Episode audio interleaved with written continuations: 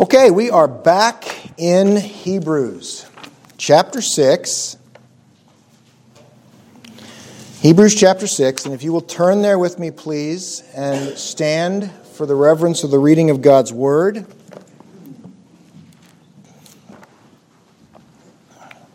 We return to Hebrews chapter 6, verse 9, focusing our attention this morning on verses 11 and 12. But, beloved, we are confident of better things concerning you. Yes, things that accompany salvation, though we speak in this manner. For God is not unjust to forget your work and labor of love which you have shown towards his name, in that you have ministered to the saints, and do minister. And we desire that each one of you show the same diligence to the full assurance of hope until the end, that you do not become sluggish, but imitate those who through faith and patience inherit the promises. Father, we ask that you would give to us grace. We pray that you would speak to us by your word, transform us by your truth, and let our lives bring glory and honor to the risen Christ. For it's in his name we pray. Amen. Amen.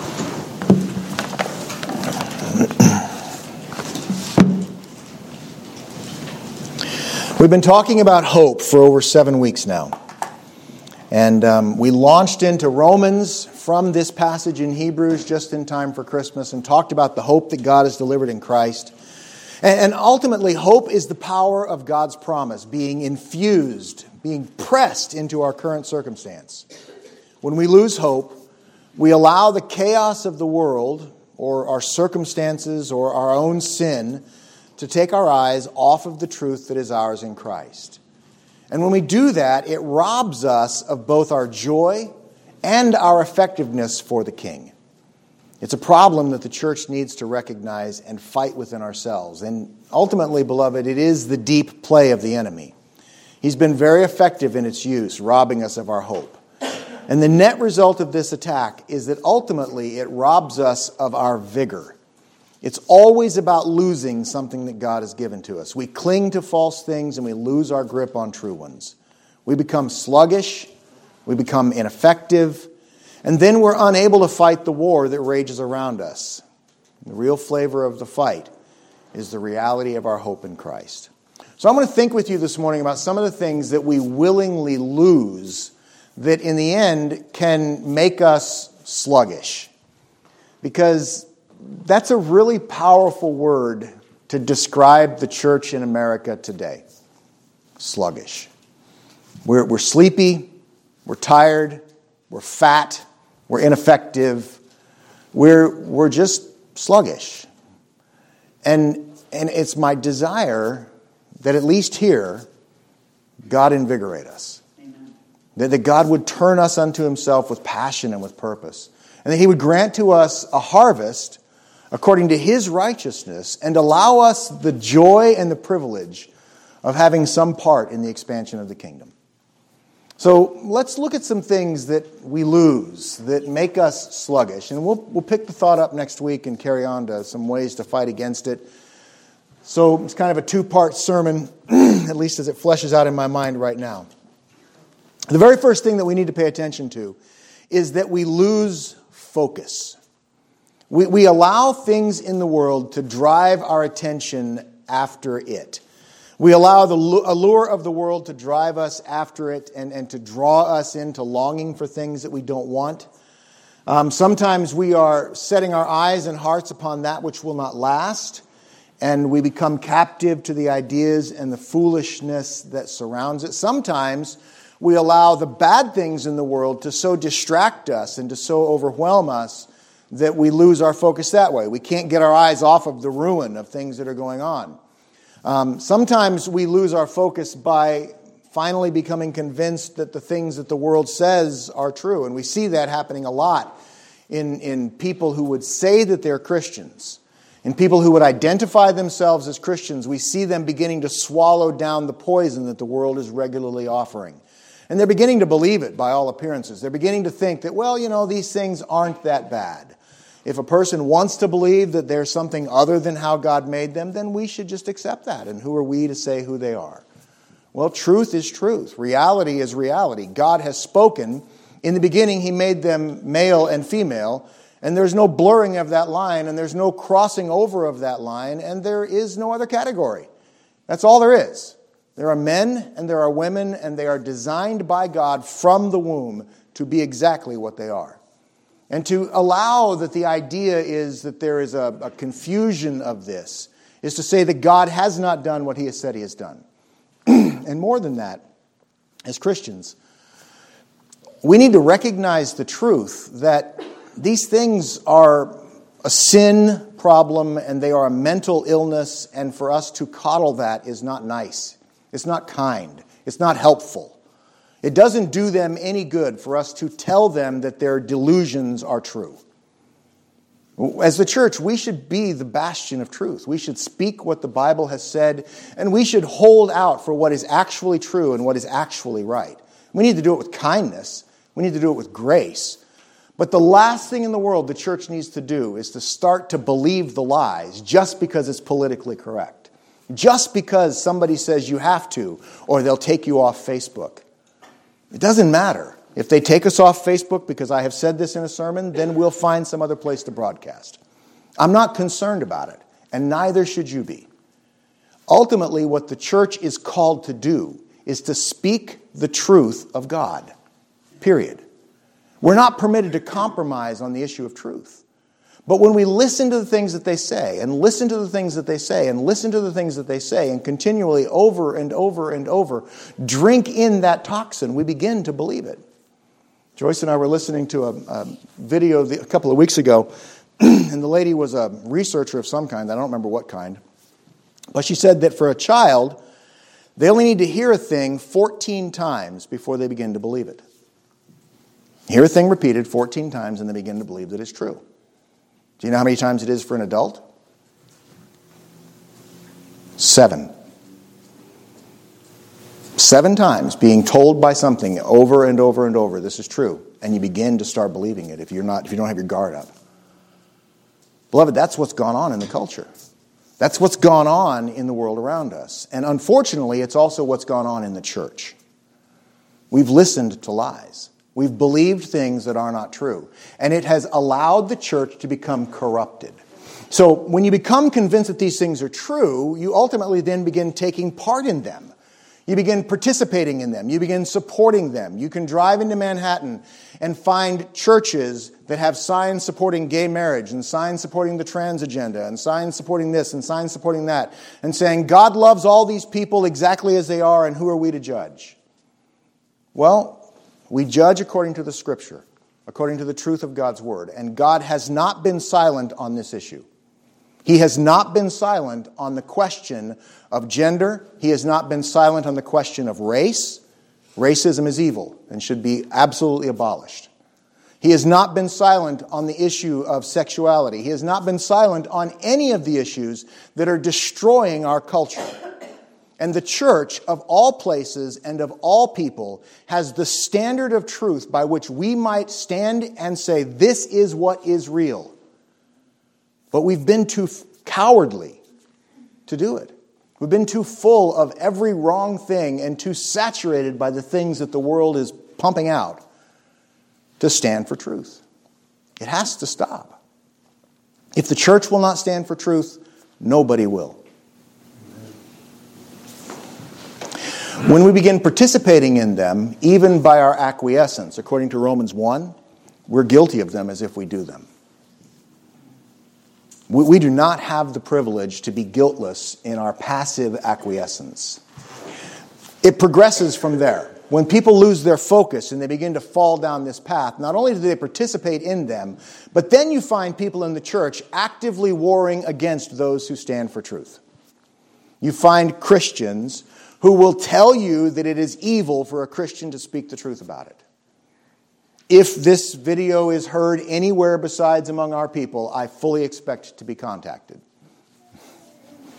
Why? Because there are people who would tell me they're Christians who hate the truth.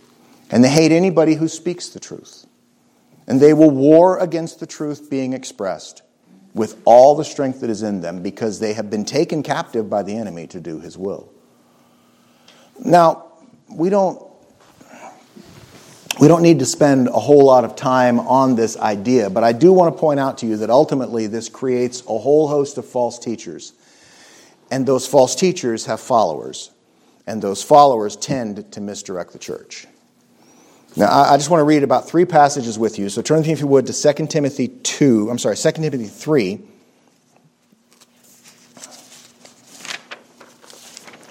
2 Timothy chapter 3 starting at verse 1. Feel free to cross reference this with the evening news. But know this in the last days, perilous times will come. For men will be lovers of themselves, lovers of money, boasters, proud, blasphemers, disobedient to parents, unthankful, unholy, unloving, unforgiving slanderers, without self control, brutal, despisers of good, traitors, headstrong, haughty, lovers of pleasure rather than lovers of God, having a form of godliness, but denying its power. What? Did he just say that these are people in the church? Yes, he did. Having a form of godliness, but denying its power. From such people turn away.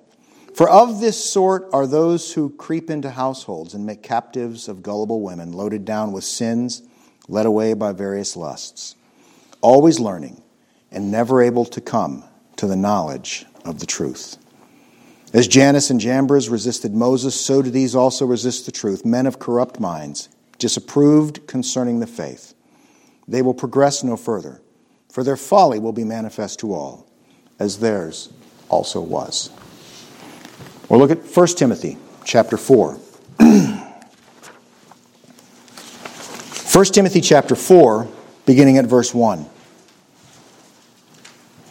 Now the Spirit expressly says that in the latter times some will depart from the faith, giving heed to deceiving spirits and doctrines of demons, speaking lies in hypocrisy, having their own consciences seared with a hot iron, forbidding to marry and commanding to abstain from foods which God created to be received with thanksgiving by those who believe and know the truth. For every creature of God is good, and nothing is to be refused if it is received with thanksgiving, for it is sanctified by the word of God and prayer. So we see this false teaching get drug into the question of a works based righteousness, by which if you eat these things and do these things and avoid these things, then you'll be righteous in the sight of God. It's false. It's a lie. It's, it's focusing on the wrong things, and it's focusing on the things that distract us from Christ. One last verse before we move on 1 John chapter 2. 1 John chapter 2, verses 18 and 19. Little children, it is the last hour. And as you have heard that the Antichrist is coming, even now many Antichrists have come by which we know that it is the last hour. They went out from us, but they were not of us. For if they had been of us, they would have continued with us. But they went out, that they might be made manifest, that none of them were of us. Ultimately, what I want you to pay attention to is the fact that there is no shortage of false teachers out there. There is no shortage of very popular preachers who will feed you lies and feed you heresy and feeds you darkness. And if you are not discerning in what you're taking in, you will be led astray. If you're not discerning in what you're listening to and what you're understanding and what you're believing, it's going to impact your life. And in the end, all of this comes down from a shift in focus. It comes down from us losing the focus that we're supposed to have on Christ.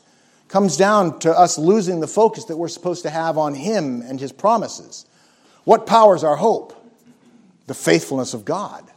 Him actually saying what he says and meaning what he says and promising what he promises and delivering time and time and time again.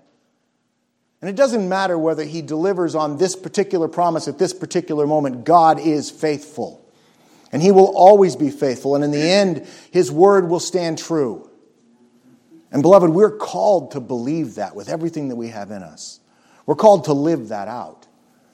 But if we allow our focus to be shifted off of Him, we lose that connection to our hope. We lose that connection to his promises. We lose that connection to the power of his hope, which drives us and which anchors us in this day. We also then begin to lose a sense of purpose. We forget that the church marches against the gates of hell. I'm going to say that again. The church marches against the gates of hell. The last time I checked, gates don't move. But I want you to think about the posture that the church has taken for decades. Oh my goodness, hell is rising against us. We must hide. Draw into your caverns and, and hide from the evil around you. Beloved, we're not called to fight a defensive war. We're called to advance the truth of the kingdom of God. We advance against the gates of hell, and we are promised that the gates of hell will not prevail against us. We are promised that when the church does its job and marches forth in truth, that God goes with us and victory is guaranteed. Amen. We, we lose sight of this. We lose sight of the fact that God calls us to actually fight and to, to expect victory. We lose sight of it because we forget that our job is not to hide, but to advance. Our king has already won the war, he's already defeated the enemy. All that we're doing right here and right now, this is mop up exercises. That's it. The enemy has been vanquished. He has been cast down. He has been plundered. And our job is just to go out and root out the last little strands of insurrection. This is just mop up. Imagine how awful it would be if we were actually fighting the war. We're not. We're doing the bidding of our king who's already been victorious. He's already triumphed. The enemy's already been cast down. And because he's already triumphed and he's already called us to do what he's called us to do, laid out our tasks, assigned us our missions, he's also given us the fullness of everything that we need to accomplish his purposes. Look at 1 Corinthians 15.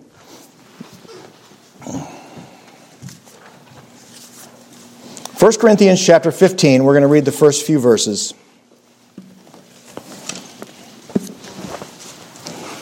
Moreover, brethren, I declare to you the gospel which I preached to you, which you also received, and in which you stand. So, Paul begins by saying, I want you to understand that the ground of your standing is the gospel. The hope of your calling is the gospel. You have one message and one message only, and that message is that Jesus Christ is the hope of everything. Your message is the gospel of Christ. You carry the good news of Jesus to a dying world. We cannot compromise on that. We cannot compromise on the truth of the gospel. Paul goes on, by which you also are saved if you hold fast to that word which I preached to you, unless you believed in vain. For I delivered you first of all. And the, the literal here is as a matter of first importance. I delivered to you as the primary reason for everything that I did. This is the most important thing. That which I also received. That Christ died for our sins according to the Scripture. That he was buried. That he rose again on the third day according to the Scriptures. That he was seen by Cephas and then by the twelve. And after that, he was seen by over 500 brethren at once, of whom the greater part remain to the present but some have fallen asleep. Now, I just want to inject something here. Do you know why he puts it that way? He appeared to 500 at once, of which the greater part remained. Do you know why he inserts that? Because the people to whom he's writing know who they are. Go talk to them. Go speak to the 500 living witnesses of the resurrection of Jesus. If you doubt my word, go talk to them. They're still around, they're still alive. There has been such a, a blindingly large assault on the veracity of Scripture because you know the bible only has about 500 different evidences on every page showing us what it is. We, we, find a fragment of a stone mentioning some king that we've never heard of before and suddenly we're building empires to his glory. But we take copy after copy after copy after copy after copy of the scripture, archaeological evidence supporting the scripture, eyewitness testimony in the time of the writing. If this was a lie, beloved, then the Corinthian church would have ceased to be because they would have gone to him and gone, So I heard you saw Jesus. What? Who told you that nonsense? There is so much evidence and so much truth and so much purpose in what we have been given. And just because it happened 2,000 years ago doesn't make it untrue. And those who stand in the middle and cast aspersions by the wisdom of their great intellects can go fly somewhere. Because the scripture stands true. And the evidence of it, the insurmountable evidence of it, there is not another document in human history that is supported with as much evidence as the scripture.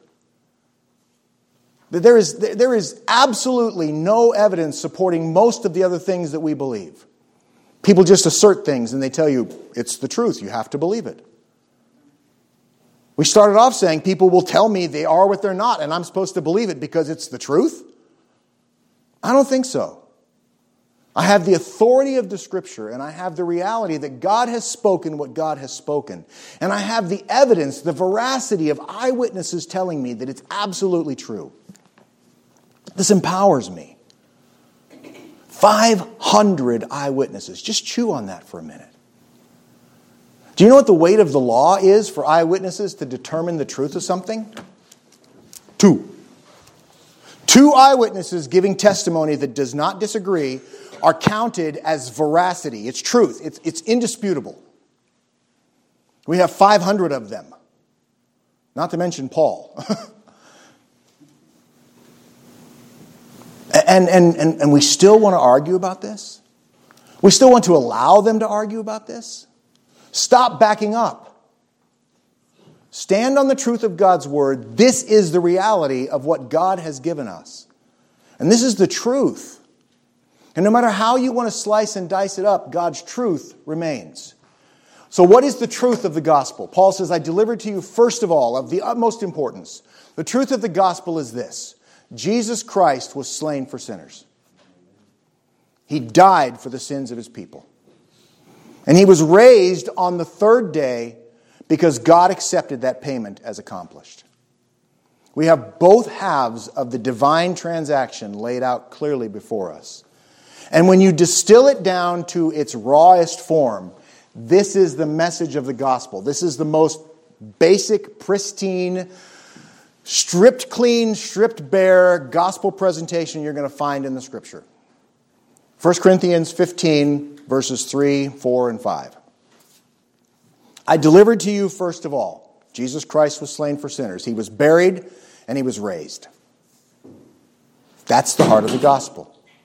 That's the truth that we need to be conveying to people. You say, well, how in the world does that apply in the context of all the things that are going on? Well, it starts by all of the things going on saying, these things are sin. And because of the sin that you are engaged in, there is a cost which has been assessed against you. The scripture tells us that the wages of sin is death, but the gift of God is eternal life through Jesus Christ our Lord. That's the hope that we have. But if you begin from the position that it's just your choice and you're free to do whatever you want to do and nobody has the right to tell you boo, well, not only do you not have any interest in a Savior, but you have no need for a Savior because you are, of course, guiltless. Now, the sad fact of the matter is, is that the evidence again coming out is that down the road, all of the people who run down this mad hole become more and more confused in their mind. Mental illness follows after with strength and with, with horrible things. And, and there, is, there is such darkness in these lies. Sure, it looks happy and fluffy on the outside for a little while. But in the end, it's death and destruction. And if we don't stand and deliver those who are perishing, beloved, understand that we will be held accountable for their guilt.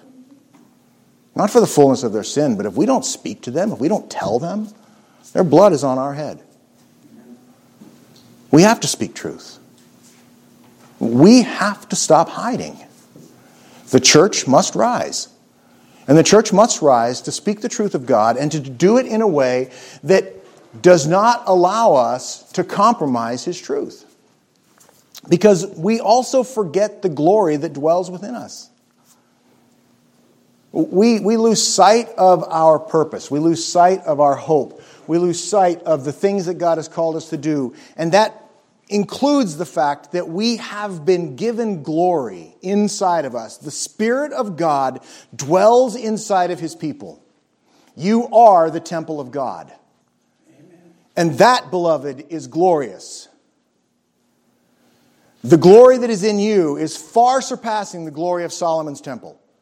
The glory that is in you is far surpassing even the Shekinah glory of God that came upon the tabernacle in the wilderness. The glory that is in you surpasses the glory that filled Moses when he caught the glimpse of God for just a, a microsecond. The glory that is in you is the continual, sufficient, all supplying power of the Holy Spirit of God dwelling in you and transforming you into the likeness of Jesus Christ. And that's glory beyond your imagination. That is such power and such beauty and such purpose. But if we lose sight of our purpose, then we allow that these things, well, we hide our lights under a bushel, to borrow a phrase that Jesus used. And we will be accountable for that. We have forgotten the glory, and we have lost our purpose. We forget the beauty of the King. When we lose our purpose, we forget the beauty of the King. We forget what He's paid to ransom us. We forget the majesty that is Christ. We forget what he did and why he did it. We forget that he did that not because he had to, but because he wanted to. And we forget that the real battle that we fight is not with the world, but with the enemy, with his deceptions and his lies. Look at 2 Corinthians chapter 10.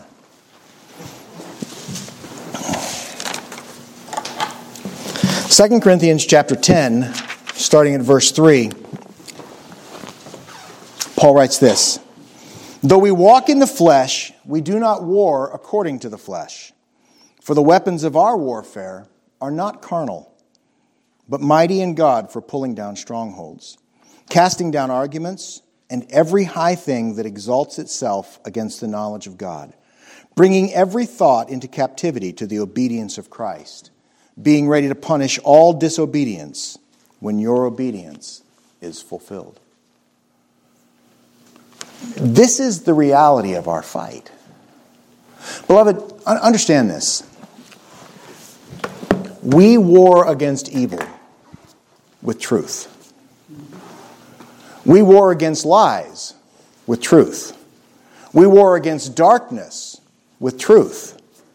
We war against perversity with truth. We war against everything that exalts itself against the knowledge of God. Every idea that exalts itself against the knowledge of God. The language that's used here gives us the, the battleground so clearly. Our calling is in the realm of ideas and truth and, and, and speaking words into darkness, speaking the truth of God's word into the minds and hearts, because this is entirely about how people think and about how they're moving and about what their lives are aimed at. The, the, the spiritual dynamic exists here. You cannot convert somebody by the sword. Islam has proven that. You can make somebody outwardly obey, but you cannot convert somebody by the sword. Christianity has proven that. That's what the Crusades were. This is all madness. We shouldn't even have to discuss this. And yet, there are still efforts to try and force instead of speak.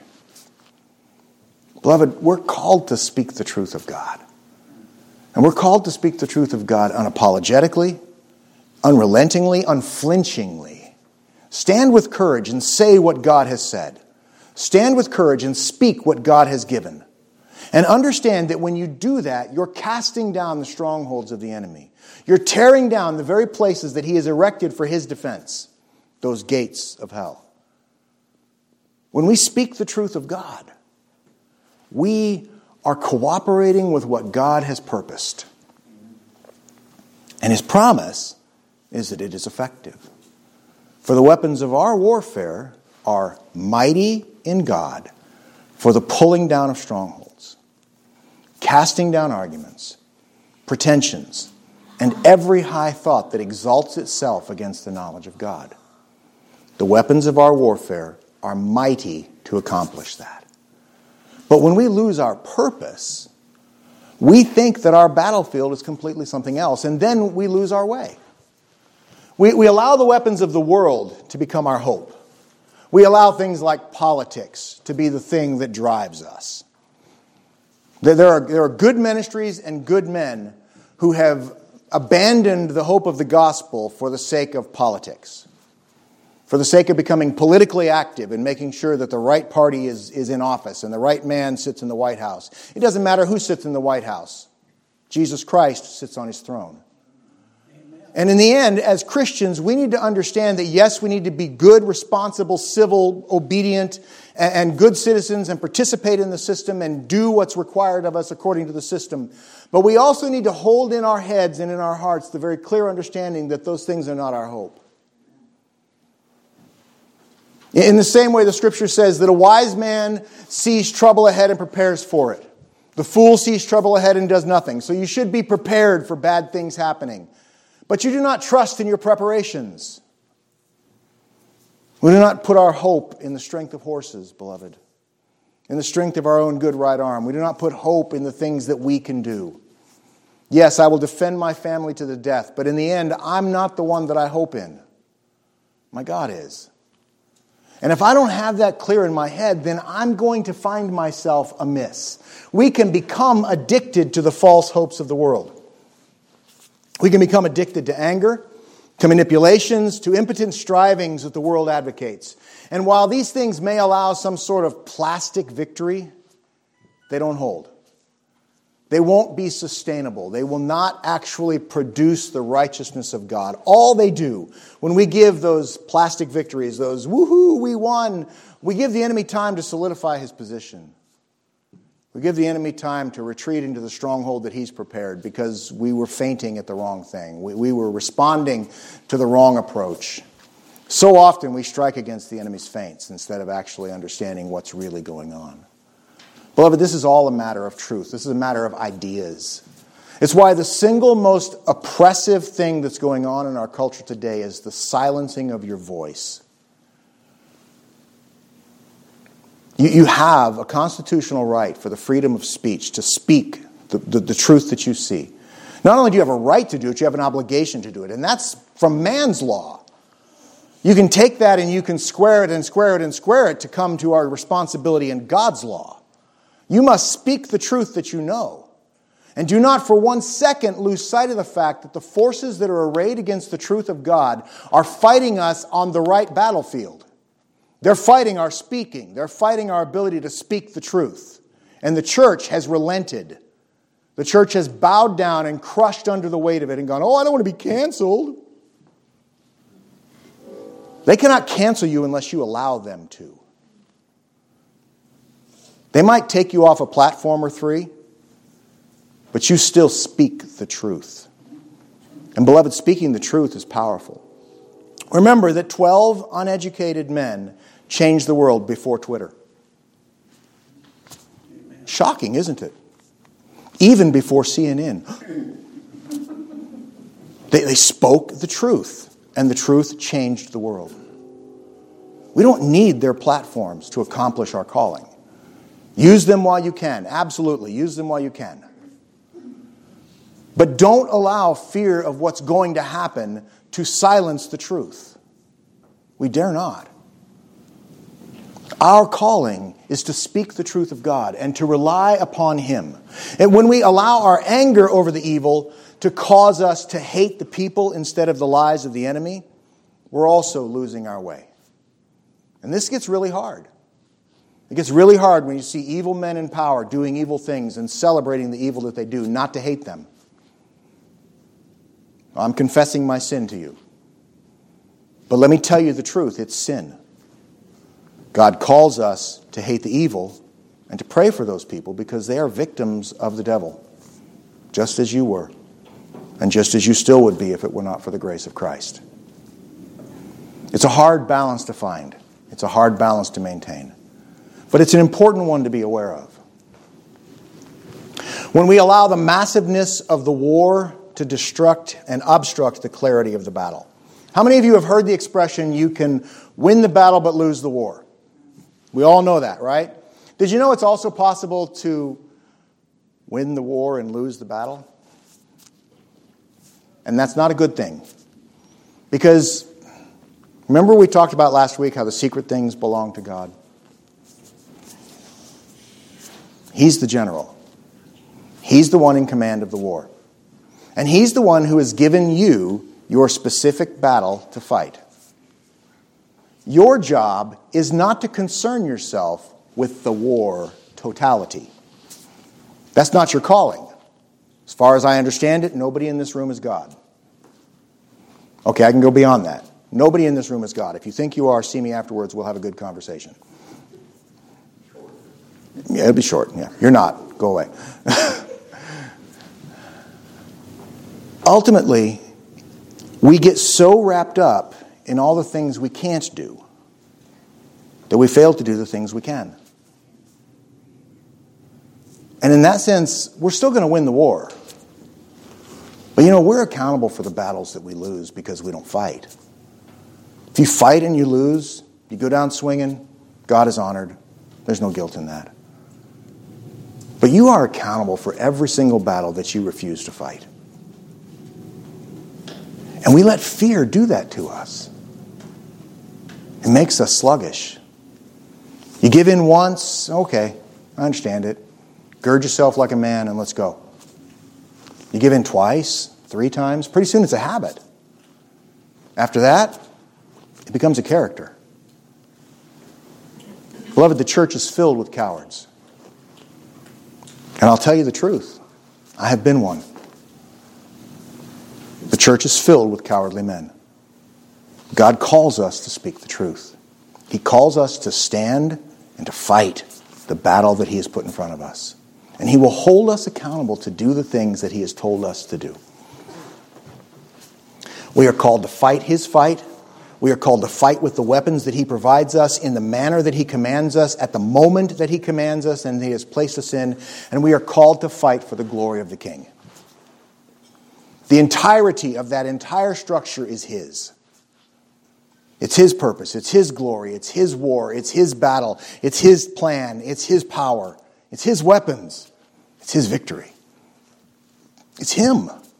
It's always Christ. It's always God. It's always His purpose. Amen. And for us as believers, this has to be drilled into us because, in the end, when we allow the evil of the day to stand unopposed because we're afraid, we've been complicit. When we allow the evil of the day to stand because we desire peace at all costs, because we're worried that somebody will get mad at us, because we just have to get along to get along, go along to get along, that's the expression. Because we just have to do these things because in the end, I just don't want the consequences. I don't want the hardships. Can't we just all be nice? You can be nice while you speak the truth. They won't see it that way. But you can be. You can speak the truth with passionate love. And you should. But you should speak the truth. And there's no excuse for us not doing it. There's no excuse for us to pretend like we are not accountable for this. Because in the end, God not only has given us the call to do this, and He's given us the, the main tactic, which is the gospel, but He's also given us the specific weapons designed to fight the fight that He's put us in. Look at Ephesians chapter 6.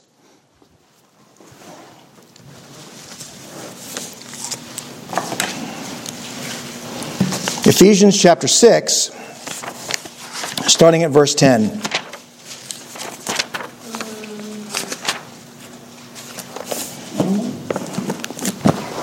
Ephesians 6 and verse 10. Finally, my brethren, be strong in the Lord and in the power of his might. Put on the whole armor of God, that you may be able to stand against the wiles of the devil.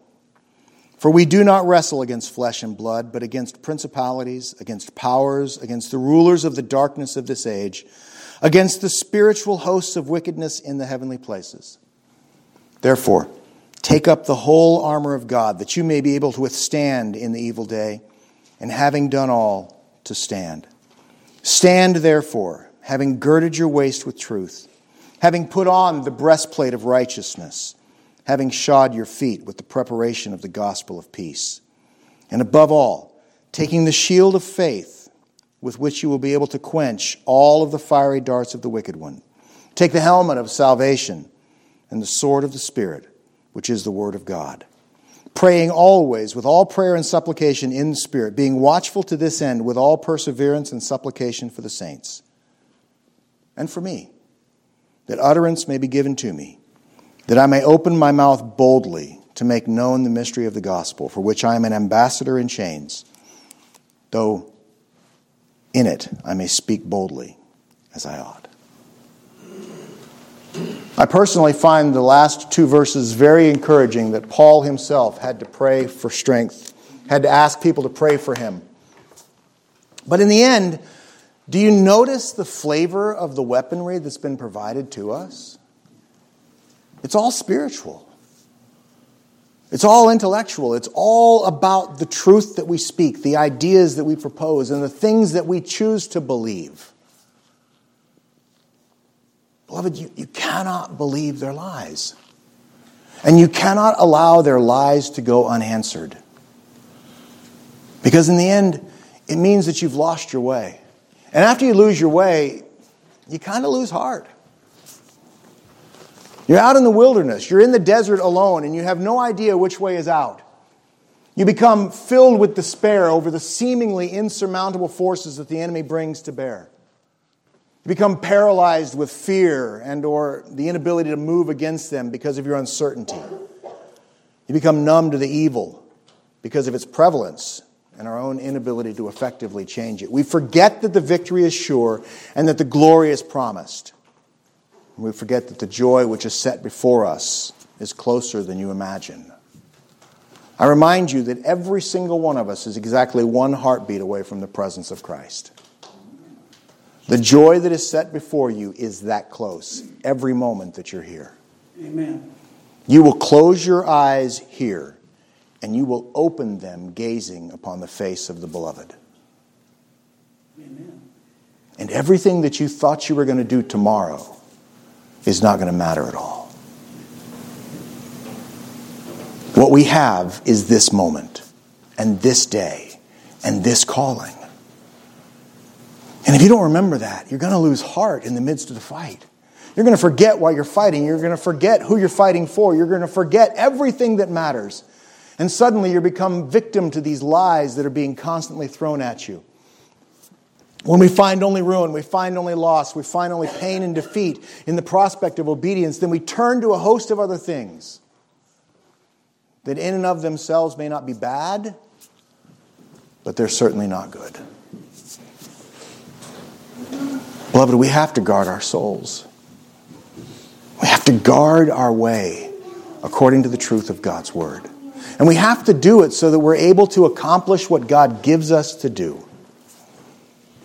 Ultimately, your best defense against this creeping miasma is to do the practical good for the body of Christ that God has put in front of you.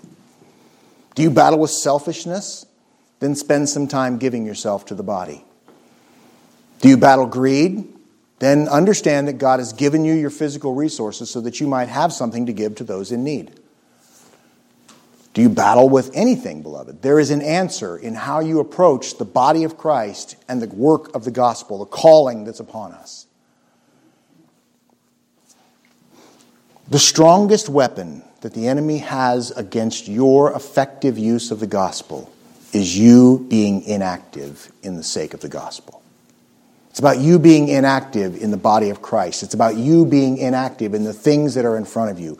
And the more you isolate yourself from the things that God has given you to do and to be a strength in your life, the worse off you're going to be. This is always true.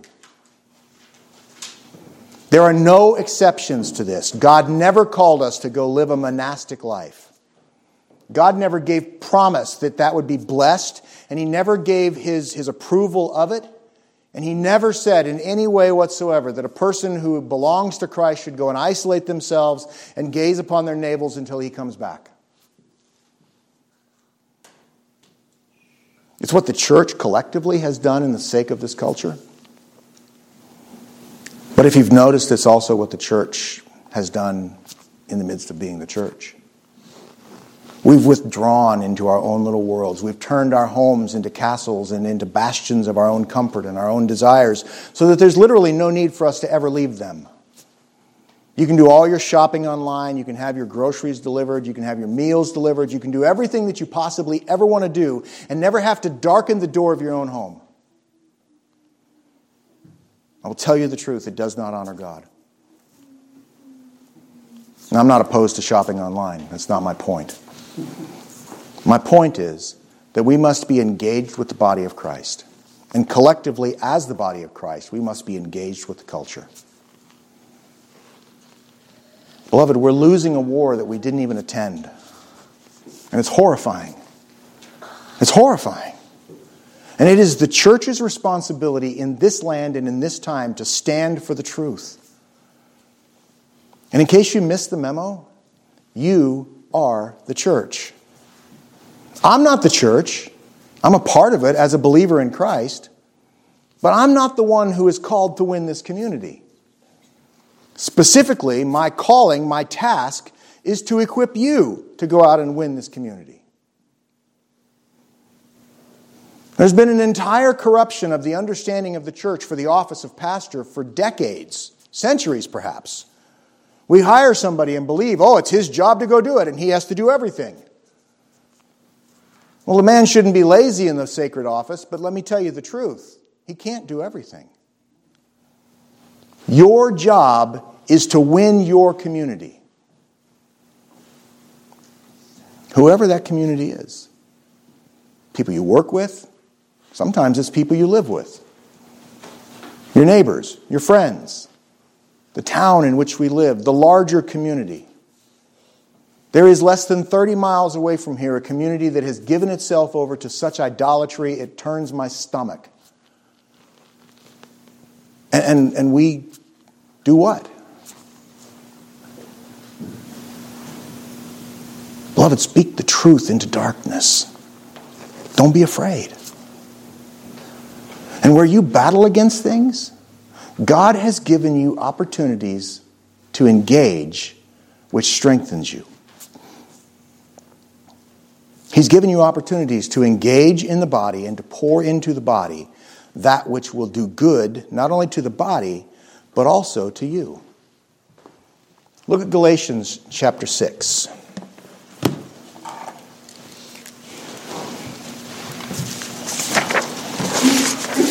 Galatians chapter 6 starting at verse 6.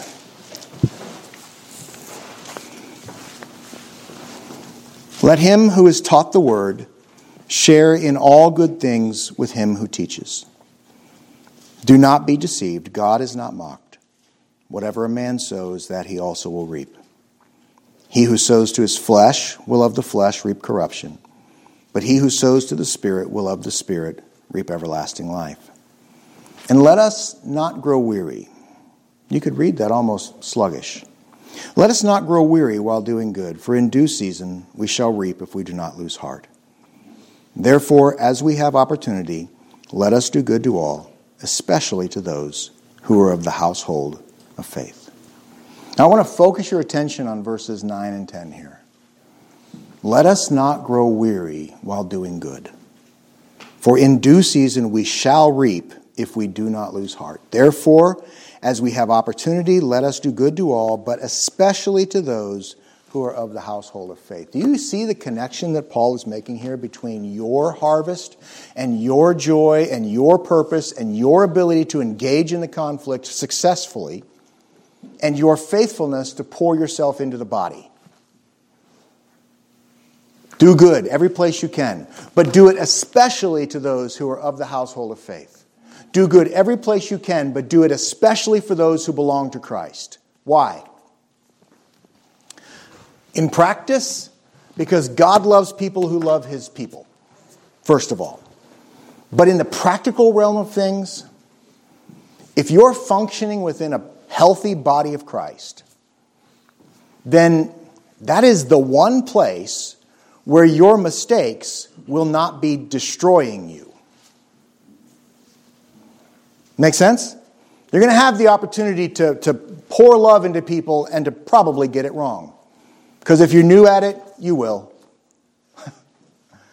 That's okay. Nobody in a healthy, functioning body of Christ is going to eat you for your mistakes. They're going to come alongside you, they're going to love on you, they're going to teach you, and they're going to help you. And in the end, you're going to bless them by your faithfulness, but they're also going to pour blessings back into you and strengthen you for the war out there where everybody you speak to is trying to take your head off.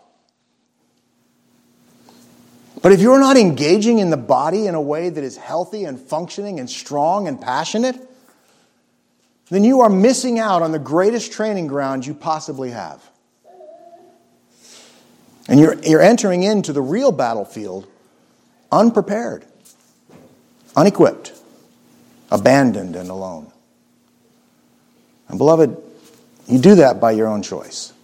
You do that by your own willfulness. You do that by your own refusal to engage in the body.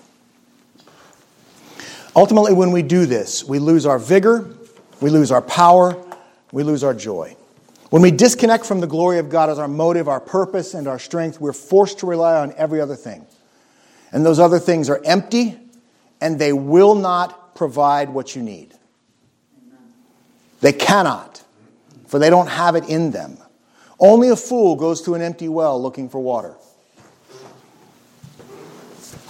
We fight against this by purposefully doing everything that we do to the glory of God. Jared's favorite verse. 1 Corinthians 10:31 says, "Therefore whether you eat or drink, whatever you do, do all to the glory of God." He quotes that to us almost every Saturday morning. I love it. It's awesome. Whatever you do, do it to the glory of God. You give yourself to the fullness of what God is calling you to do. And you do it with an eye on His glory, an eye on His perspective. Because in the end, when you set your focus or hopes on anything else, it will destroy you in the day of battle. Every other motive is false, and every other hope actually is a snare of the enemy. Failing to have the right motive leaves us running on our own passions and leaves us running on our own power.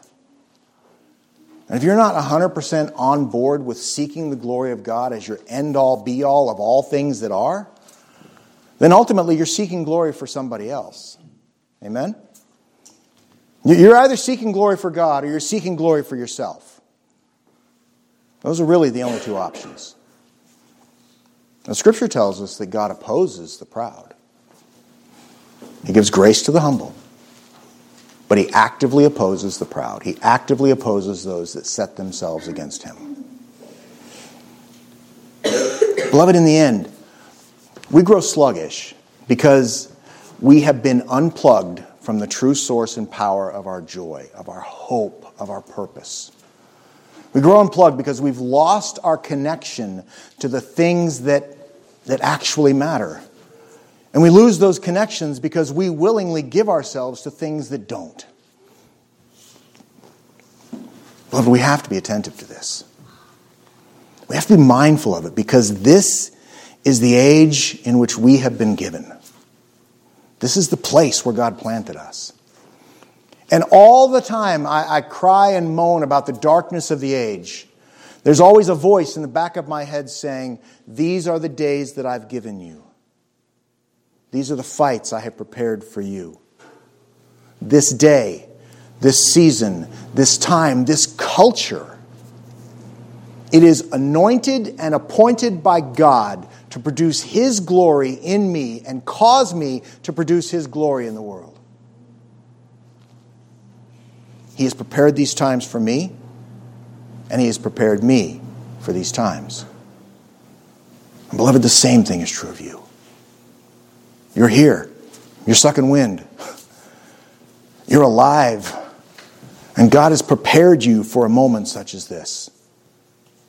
And it's time for the church to rise up. It's time for the church to stand and be the church. I see a few more than 12 uneducated men in here. I see a few uneducated women as well, and a few highly educated women. And I know that right here in this place, God has enough to change the world. one heart at a time, one life at a time, one conversation at a time, holding fast the truth of God's Word. Let us cease being sluggish. And let us rise up and do what God calls us to do. Let's pray. Father, I ask that you give us grace in this day and that you would teach us to honor your word with the fullness of what we are, God, that you would grant to us what you require of us. I pray, God, that you'd forgive us for our passivity and for the willingness with which we have embraced the things that the world tells us to believe. And I pray, God, that as we shake off that hold, that you would give us courage, that you would give us wisdom, that you would give us grace, God. Let us speak the truth in love, but let us speak the truth. And I pray, God, over all that we do, that our lives would somehow bring glory to the risen Christ. God, please, do not let us be ashamed on the glory of his name, but let us adorn him with beauty and honor and let our ways be pleasing in your sight. We ask all of this in Jesus' name and for his glory. Amen. Amen.